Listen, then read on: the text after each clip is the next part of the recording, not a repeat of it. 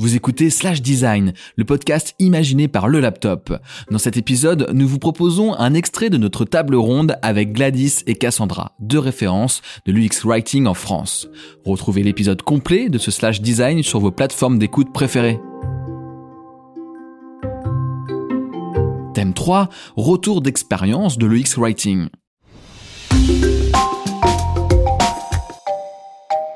On rentre dans le quotidien de l'UX Writer. Là, on va être euh, concret, pragmatique. Euh, c'est vraiment ce que vous vivez euh, en permanence.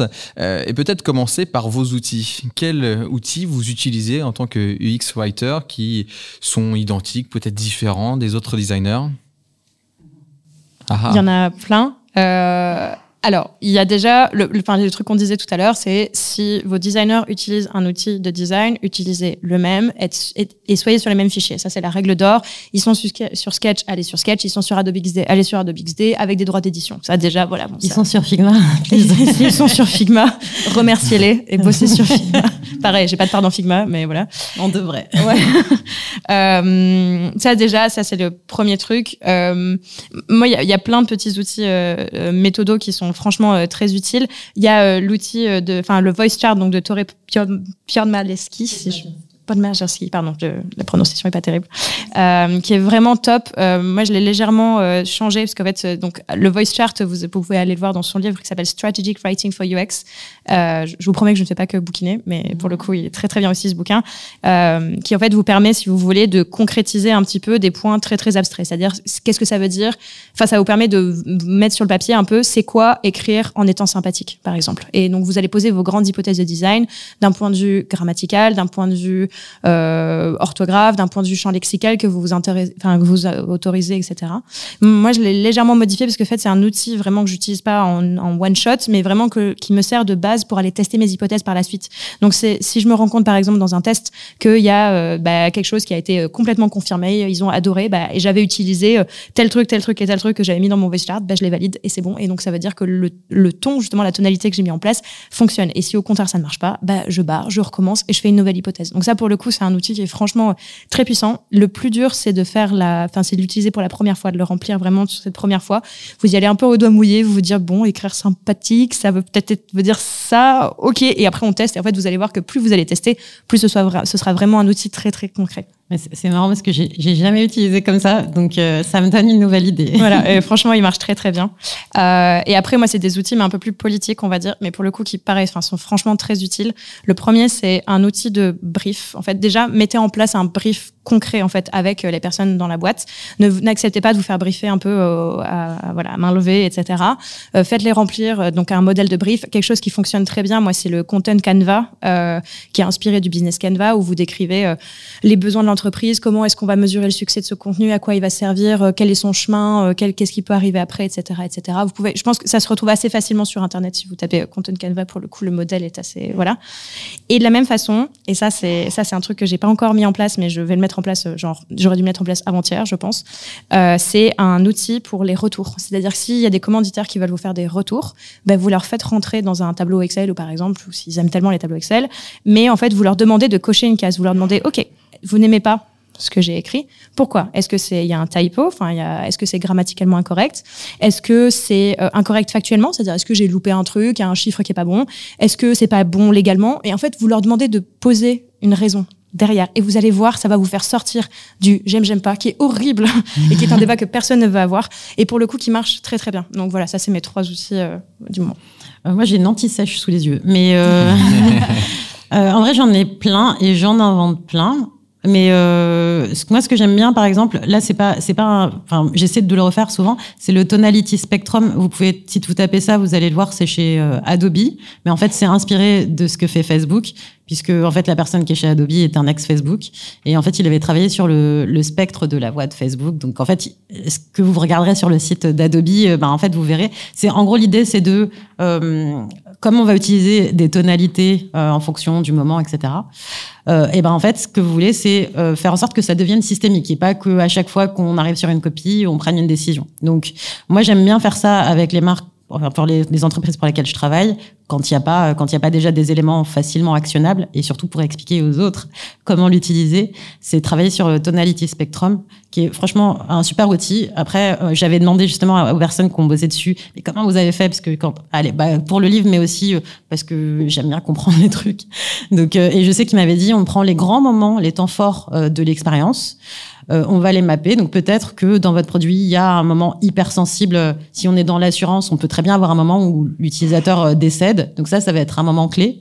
Euh, on peut avoir un moment où quelqu'un est malade ou gravement malade. On peut avoir, enfin, peut y avoir des moments plus sympathiques aussi. Hein, quand quelqu'un ben, prend l'assurance, ça peut être un moment sympa. Enfin voilà, vous allez mapper un certain nombre de, de temps forts et commencer à vous dire si j'étais une personne, Comment euh, je parle, comment je veux que la personne se sente, comment je lui parle, euh, comment j'applique ça. Donc ça c'est euh, un super atelier et super exercice qui va permettre donc à toutes les personnes qui vont rédiger de se dire hum, où est-ce que je me positionne? et arrêter de se poser la question 100 fois et peut-être le challenger à un moment donné où si vous avez un parcours avec un, un truc un tout petit peu plus problématique ou un peu plus sensible qui n'a pas été mappé, bah, vous allez pouvoir aller rajouter euh, des éléments dans la tonalité, en tout cas la rendre un peu plus, euh, mettre de la nuance. Euh, après moi, ce que j'aime bien aussi, et c'est bien quand, quand on a bien fait sa recherche et qu'on connaît ses, qu'on connaît bien ses utilisateurs, c'est plus un outil à la base de copywriter. Donc on va aussi en chercher et il y a plein de choses à aller prendre chez les autres rédacteurs. là, c'est le, le voyage du héros. Euh, donc en fait c'est le principe du voyage du héros, mais qui a été réappliqué par les copywriters. Donc moi je, je sais que je le présente dans le livre euh, et je donne euh, le, le, enfin un peu le, enfin je donne un canevas en tout cas pour le faire. Et donc ça va, on va vous demander qui est l'utilisateur ou l'utilisatrice. Donc vous allez dire tout ce que vous connaissez sur la personne sans l'inventer, hein, donc avec des faits. Euh, quels sont ces problèmes? Et ce qui est intéressant, c'est que vous voyez dans le voyage du héros qu'il y a trois types de problèmes. Vous avez les problèmes factuels. Euh, mon robinet coule. Voilà, ça c'est un problème. Mais vous allez avoir les problèmes émotionnels euh, bah, parce que ça coule. En fait, je suis hyper énervée, je suis hyper tendue, etc., etc. Et donc là, vous allez commencer à, noter notre troisième truc. Et vous avez euh, les problèmes philosophiques. Un exemple, euh, je suis végétarienne parce que euh, pour des questions d'écologie. Là, on est à un autre niveau. Ce qui est intéressant, c'est en fait, vous allez mapper ça, définir les solutions que vous proposez. Donc, 1, 2, 3, en général, c'est en 3. Donc, problème 1, enfin, solution 1, ce sera ça. Solution 2, ce sera ça. Solution 3, ce sera ça. Et il y a aussi les call to action. Enfin, il y a quelques éléments en plus, mais sur les call to action, vous avez un, call to action, euh, direct. Et vous pouvez avoir une alternative, quelque chose d'intermédiaire si la personne ne veut pas trop s'engager. Mais ça permet de penser à l'utilisateur, à ses frustrations, au contenu. Et en fait, ça va beaucoup aider pour la suite si vous faites une landing page, si vous faites, enfin, quoi que vous fassiez, en fait, ça vous permet d'avoir des problèmes. Et des fois, vous allez utiliser certains problèmes et les mettre là, en disant, euh, vous ne voulez plus faire ça, vous cherchez une solution pour ça. En fait, vous êtes déjà beaucoup aidé dans votre process. Donc, enfin, moi, je sais que je le fais beaucoup. Les landings, ça marche bien pour ça, mais, mais plein d'autres contenus parce que ça force à, à se mettre dans la tête, enfin, en tout cas, essayer de comprendre. On est plus sur de la psycho, sur quelque chose d'un tout petit peu plus sensible. Euh, microcopie Canva, c'est un peu le classique. Mais euh, moi, je sais que ça m'a beaucoup aidé au tout début quand j'avais pas d'outils, que je savais pas ce qu'il fallait faire, etc. Je, je le prenais tout le temps. Je le prenais des fois, je j'en faisais un par page avec des éléments qui restaient fixes et des éléments qui étaient variables. Euh, en fait, ça m'a aidé. Aujourd'hui, j'ai plus besoin de l'utiliser, mais ça m'a aidé à, me poser toutes les questions que je dois me poser à toutes les étapes. Et sincèrement, ça m'a, enfin, ça m'a aidé à apprendre la mécanique. C'est quoi le contexte? Euh, La personne utilise un mobile, donc je dois mettre moins de texte. euh, la personne est en mouvement, donc ok, je dois, enfin, dans une voiture, par exemple, on va pas vous mettre euh, trois paragraphes. On va vous mettre des choses très succinctes, très rapides, etc. Situation de stress, d'urgence, etc. Bah pareil, mobile ou euh, ou portable, peut-être des fois plusieurs devices. Mais donc, si vous pensez aux différents éléments du contexte, eh ben vous n'allez pas faire les mêmes copies. Et donc c'est, moi je trouve que c'est euh, un peu l'outil de référence pour commencer, pour commencer à, se muscler euh, le mental, en tout cas sur des questions clés. Et puis après, il y en a, en vrai, il y en a plein. Et euh, je peux en donner un dernier si vous voulez. Un dernier, ouais. Allez, désolé Ambroise. Euh, mais moi, il y en a un qui m'avait beaucoup aidé quand je travaillais avec des designers qui utilisaient euh, les mots qu'ils voulaient dans l'interface parce que je ne pouvais pas passer sur tous les parcours. Euh, et ben, j'en ai, j'ai fait un truc tout simple. C'est un tableau avec trois entrées, vert, euh, orange et rouge. Et en fait, euh, on regardait un, parcours et on commençait à mettre tous les termes qui devaient sortir. Jargon, sauf si c'était pertinent pour la cible, hein, mais euh, tous les éléments de jargon rouge. Next. Ou éventuellement avec quoi on remplace ce terme. Tous les éléments sur lesquels on était sûr, sûr, sûr, sûr, dans le vert. Et au milieu, dans l'orange, dans le orange, tout ce qui doit être exploré, on doit, ça nécessite de la recherche, on doit y passer plus de temps. Et en fait, ça permet de se dire, ok, j'ai déjà un backlog de recherche et d'éléments à aller tester. Euh, ça, c'est un truc que j'ai fait parce que j'avais un problème sur un projet, et donc euh, j'ai dû inventer un truc, en tout cas trouver quelque chose pour essayer de de regrouper l'équipe. Et ça m'a permis d'avoir des designers qui se mettaient d'accord, enfin, de créer un lexique et de se dire, OK, euh, à la fois sur quoi je vais aller chercher, et puis le lexique, euh, à quoi il ressemble, et qu'est-ce qu'on ne mettra plus dans le Voilà. Désolé, c'était long. non, c'est super intéressant. C'est de la vraie ressource et je suis sûr que ceux qui nous écoutent euh, peuvent prendre des notes et aller explorer tout cela ça sera mon ultime euh, bafouille. Ma dernière question. Euh, on va garder un pied encore euh, sur terre dans le concret. Est-ce que vous avez des cas d'école que vous pourriez nous partager? Vous n'êtes pas obligé de donner le nom de l'entreprise. Vous prenez des choses assez floues, mais qui puissent nous nourrir. Parce que là, il y a beaucoup d'outils. Ça donne très vite envie de les utiliser. La chance, c'est qu'on vous a là, ici, et que vous les avez utilisés. Donc, je sais pas, me décrire une expérience où vraiment l'UX Writer, qui a été vous, peut-être même une autre personne, a été utile et là, on se dit, oui, c'est comme ça que ça devrait se passer euh, à chaque fois. Cassandra euh, alors, moi, j'ai un cas d'étude. Euh, en fait, c'est plutôt, je voudrais vous raconter une histoire, un truc très chouette, qui se passe à l'heure actuelle dans la boîte dans laquelle je suis en mission. J'ai le droit de le dire, c'est Critéo. Et ça se passe vraiment très, très bien. Et je vais vous raconter le la première mission sur laquelle on a eu un déclic mutuel avec du X, en fait, qui en fait, qui a déclenché par la suite un ensemble de process et d'ateliers qui ne font que commencer, en fait. Et juste pour vous raconter que, enfin voilà, à quel point on peut très organiquement et très naturellement apporter de la valeur.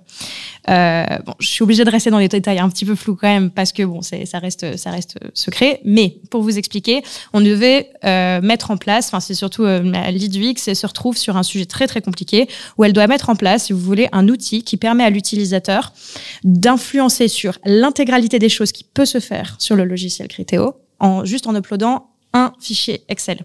Donc c'est vraiment c'est une action en fait où il faut remplir un fichier Excel avec plein plein plein de paramètres différents, l'uploader chez nous et ça peut changer des trucs partout, des choses que naturellement l'utilisateur aurait dû faire en allant sur tous les espaces, en validant, etc., etc.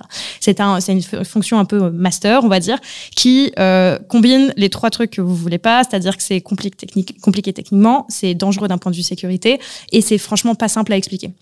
Et donc elle intervient sur ce projet, euh, et très vite en fait, elle me dit, oh, il faut que les utilisateurs soient vraiment beaucoup plus guidés. Je te fais monter sur le projet beaucoup plus tôt que ce qu'on avait l'habitude de faire au départ, parce que c'était les premiers les premiers mois où j'étais avec euh, dans l'équipe, et j'avais tendance à être briefée encore un peu sur le tard. Et là, elle me fait arriver sur le projet en me disant là, euh, franchement, il faut que les utilisateurs comprennent. Regarde, j'ai mes premiers écrans, j'y arrive pas. Enfin, juste, on sentait qu'elle bloquait sur un truc. Et puis que voilà, elle me disait, il y a un truc à expliquer, il y a un truc à craquer. Et là, je lui fais, euh, ok, tu, enfin, est-ce que je peux te proposer vraiment des alternatives? Elle me dit euh, texte. Je fais, autre chose. Elle me dit, tu sais quoi, ouais, ok, vas-y, je lâche les chevaux, en gros, on va faire ça. Et donc, bah, je copie-colle ça frame sur Figma, je fais un truc moche à côté, mais les, je casse tout, enfin, bref, je bricole dans mon coin, je bouge les, trucs, etc. Et je reviens vers elle avec un truc super moche, hein, parce que c'est pas mon travail, hein, enfin voilà, de, faire de faire ce truc pixel perfect, etc. Mais en lui disant, mais écoute, j'ai bougé ça, ça, ça et ça, et en fait, je me rends compte que ça, ça marche pas, ça faudrait le péter en plusieurs étapes, ça, il y a trop d'informations d'un côté, etc. Et donc, je lui fais le déroulé de tout ça, et je vois une pépite s'allumer et elle me fait, c'est bon, j'ai trouvé. Et là, en fait, elle s'est remise direct à designer en utilisant un peu la base que je lui avais donnée. Et là, en fait, on a sorti un flow qui, est super compliqué, on est d'accord. Enfin, c'est un flow qui est complexe, mais surtout qui est devenu riche, qui accompagne l'utilisateur de façon ultra progressive sur un truc qui est super compliqué. Et vraiment, ce type de choses-là, enfin, quand je vous parlais de, des designers qui sont vraiment vos meilleurs alliés dans les boîtes, il est là, en fait, cette espèce d'excitation, ce, ce delight qu'on cherche tous et toutes quand on conçoit, il existe aussi avec votre équipe. Et ça, pour le coup, à partir de ce moment-là, en fait, avec, euh, avec Malise et puis avec euh, les autres euh, Il s'est passé vraiment ce truc en mode ouais c'était génial en fait on a enfin réussi à craquer ça j'y ai passé moins de temps parce que bah, je, voilà moi j'avais pas le temps de, me charger de ça moi en tant que euh, writer j'étais trop contente de pouvoir bah enfin euh, casser des trucs et avoir le droit de casser des trucs et surtout d'apporter de la véritable valeur et, ça ça a enclenché vraiment tout un système derrière et je, je vous encourage de si vous êtes en, en tant que writer et que vous arrivez un peu sur ces projets-là encore un peu sur le tard, etc., saisissez ce type d'opportunité. Trouvez le designer désespéré dans un coin et vous allez le chercher, vous lui tendez la main, vous lui dites, viens, viens avec moi, j'ai plein de trucs à faire. Et en fait, vous allez voir que c'est dans ces petits moments pépites comme ça que bah, vous gagnez des alliés. En fait, vous gagnez des gens qui sont en mode, ouais, ok, il y a plein de trucs à faire ensemble et ça, vraiment, c'est magique. Une belle histoire aussi pour toi, Gladys, ça serait quoi? Euh, bah Une là... histoire moche, mais non, c'est plutôt euh, l'idée de, de, faire rêver euh, avec les Je peux avoir du fail dans ce projet. Mais non, non, euh, là j'en ai un en tête qu'on vient de terminer, qui est pas encore live. Euh, et c'est un, en fait, c'est là, c'est pour l'État. et en gros, on est sur un, un sujet euh, de psycho. Donc en gros, il y a, enfin, le, site est déjà live. Enfin, c'est pas mon, c'est pas ma version qui est live, mais, mais en gros, c'est, vous allez pouvoir prendre des rendez-vous chez le psy gratuitement, etc. Ça existe déjà. Euh, ça s'appelle mon psy.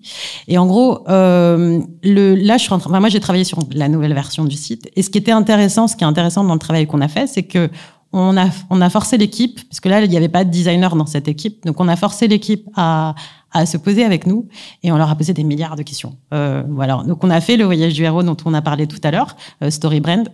Euh, on a fait un certain nombre d'exercices. Donc la personne qui avait déjà fait de la recherche nous a donné beaucoup beaucoup d'éléments pour comprendre les utilisateurs, utilisatrices. On a aussi posé, moi j'avais plein de questions sur comment fonctionne le service parce que souvent on va me dire ah mais c'est bon tu mets ça c'est bon. Enfin non en fait moi j'ai besoin de comprendre comment fonctionne le service et comme on est dans de la psycho et du médical etc Ok, mais il y a des gens, on doit, on doit avancer les frais, c'est moins cher. Comment ça marche? C'est quoi les coûts?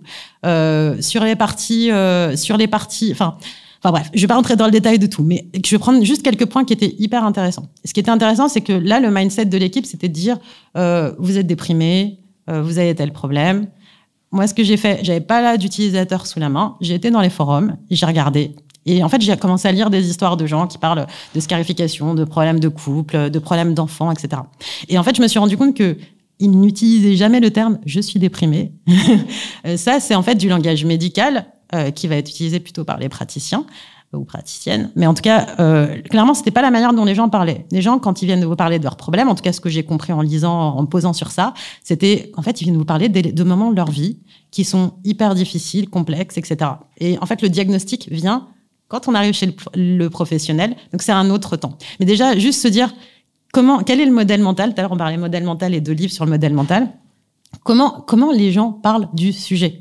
Et ce qui est, et, et donc, on a, la version 1, ça aurait été donc ce que faisait plutôt l'équipe, c'était je suis déprimé. Finalement, non. Et donc moi, ma copie, la copie qui sera sortie en tout cas, c'est un truc plus du genre euh, vous rencontrez une situation difficile, ce qui est important et intéressant, parce qu'en fait, je parle à plein de gens qui peuvent avoir des problèmes euh, à un moment donné dans leur vie, euh, où tout le monde peut se retrouver sans pour autant que j'ai. En fait, j'ai j'ai pas parlé à une personne, j'ai parlé à plein de personnes et j'ai créé une copie qui est suffisamment large, en tout cas pour que vous vous sentiez euh, touché dès le début, dès que vous arrivez.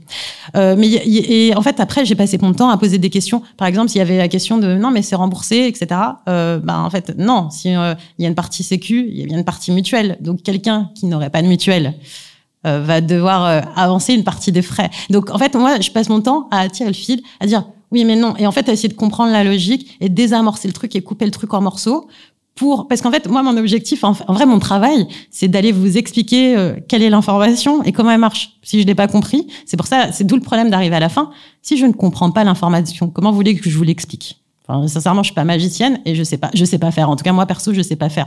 Mais c'est pour ça qu'en fait, on a toutes ces questions parce qu'en fait, moi, après, je vais choisir quelle est la bonne information, à quel niveau je la mets et pourquoi je vous la donne. Et donc, euh, euh, ce qui est, en tout cas, moi, ce que j'ai bien aimé dans ce projet, vous le verrez euh, sûrement dans les prochaines semaines, j'espère, euh, c'est qu'en tout cas, euh, j'avais cet aspect sur le côté psychologie. Comment parler les gens? Comment ne pas créer plus de... Alors, désolé, je dis toujours trigger, parce que... Mais comment ne pas inciter les gens à faire quelque chose, puisqu'on est dans de la psycho, euh, à, à, faire quelque chose, ou encore, en tout cas, peut-être comment leur dire, vous pouvez être aidé.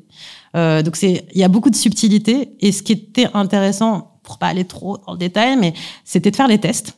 Euh, et je vous donne un fail quand même dans les tests. Je n'ai pas fait le recrutement. Et donc, je me suis retrouvée avec des, des gens, en fait, euh, sur lesquels on a fait tester la page, la compréhension, plein d'éléments.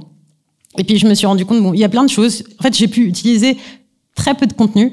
Euh, c'était beaucoup d'éléments sur la hiérarchie de l'info. Là, vous dites que c'est remboursé ou vous dites machin, mais là, vous dites autre chose. Donc là, je savais que tel élément, je devais le remettre à tel endroit parce qu'il y avait un truc qui allait pas dans ce que j'avais construit. Euh, donc il y avait, euh, comment travailler la j'ai pu travailler que la hiérarchie de l'info parce qu'en fait mon panel était biaisé puisque j'avais que des gens qui me disent ah non mais moi je suis positif je suis pas je vais pas voir un psy le psy c'est pas pour moi etc donc à partir du moment où j'ai pas le bon panel sur un site qui est censé parler de psychologie euh, moi, ce qui m'intéresse, donc ça m'a permis de recadrer la personne qui fait le panel et de dire juste, moi, j'ai besoin de gens, soit qui consultent, soit qui se posent la question, est-ce que je dois consulter? Limite, c'est mes plus intéressants parce que ceux qui consultent, c'est acquis. Donc moi, finalement, ce qui, m'intéressent, c'est ceux qui se disent, euh, c'est fait pour moi la psycho ou pas?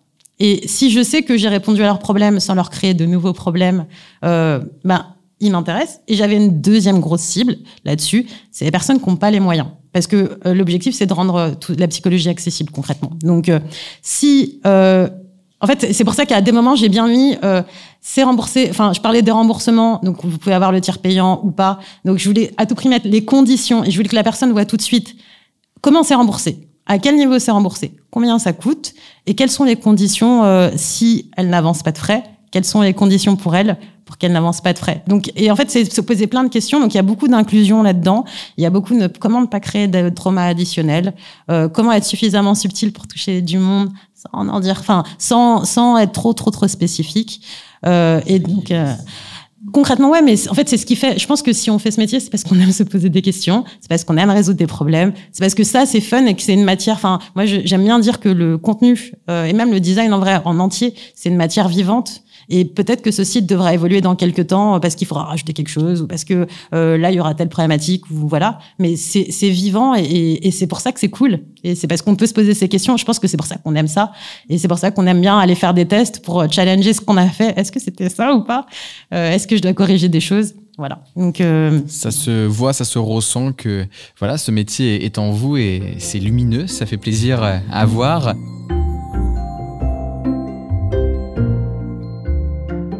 Cet épisode touche à sa fin. Poursuivez l'écoute d'un nouvel extrait de Slash Design ou de l'épisode en sa totalité sur votre plateforme d'écoute préférée, un podcast produit par le laptop.